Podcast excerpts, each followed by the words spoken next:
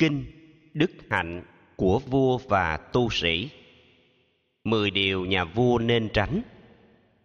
Tôi nghe như vậy, Có một hôm nọ, Tại chùa Kỳ Viên thuộc thành Xá Vệ, Do cấp cô độc Thái tử Kỳ Đà phát tâm hiến cúng, Đức Phật tập họp các vị tỳ kheo và dạy như sau.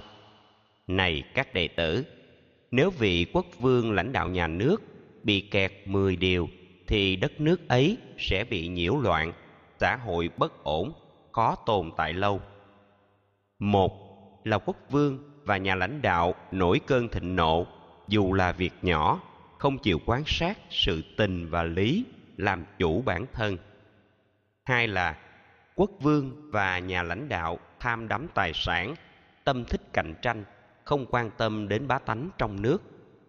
Ba là quốc vương và nhà lãnh đạo bạo ngược, bất công, không có từ bi, thiếu mất trí tuệ, không thích can gián, không chịu tham vấn những người giỏi hay.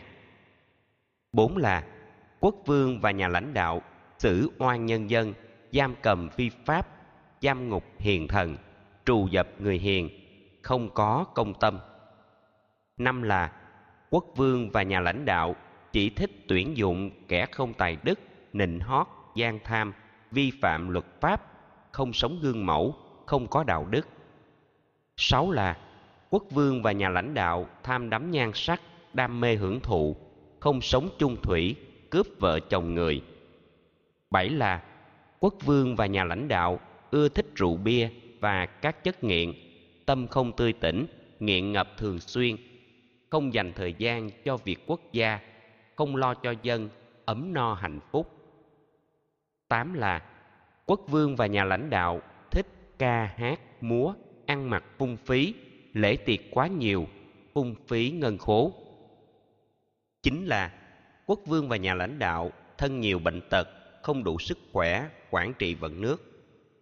Mười là quốc vương và nhà lãnh đạo không dùng tài đức, không tin bề tôi có lòng trung hiếu, không có cố vấn và trợ lý giỏi, đảm đang nhiều việc một cách hiệu quả mười điều tu sĩ nên tránh. Này các đệ tử, đối với tăng đoàn, người tu sĩ nào vướng mười điều sau, tự chặt gốc thiện, hiện tại bất an, khi chết tái sanh vào cảnh giới xấu. Một là, người tu không tin tam bảo, không giữ giới đức, giới hạnh, sức mẻ, không có oai nghi, không biết tôn trọng. Hai là, người tu không làm phật sự, không cứu độ người không tin lời thật. Ba là, người tu không vui thích pháp, không sống theo pháp, không thừa kế pháp, không truyền bá pháp chân chính của phật.